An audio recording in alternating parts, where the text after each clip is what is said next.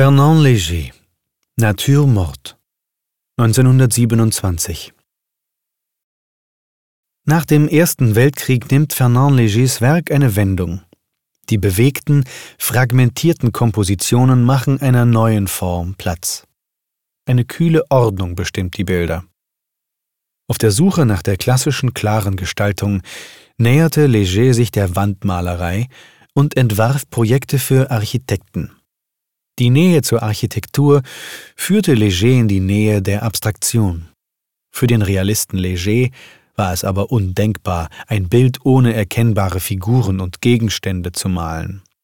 Er suchte deshalb ein Gleichgewicht zwischen figürlicher Darstellung und abstrakten Formen. Das Bild besteht im Gleichgewicht dieser beiden Werte, des Realen und des Vorgestellten, schrieb er dazu. Das Gleichgewicht zwischen den beiden Polen zu finden, darin liegt die Schwierigkeit. In diesem Stillleben kommt das Gleichgewicht von Figur und abstrakter Form klar zum Ausdruck.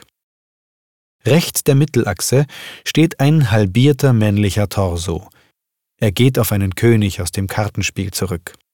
Vom Kostüm sind nur wenige Zeichen übrig geblieben, etwa die breiten Epauletten. Die Figur grenzt an ein plastisch modelliertes Element, das wohl aus der Welt der Technik stammt. Oben ist es von einer Schraube bekrönt. Das rote Karo aus den Spielkarten findet sich im Bild an anderer Stelle. Rechteck, Dreieck und Kreisformen stehen für die geometrische Welt, Blätter und Ranken für die organische Welt. Alle diese Elemente sind nicht wie im traditionellen Stillleben zusammengestellt, sondern frei in der Fläche verteilt.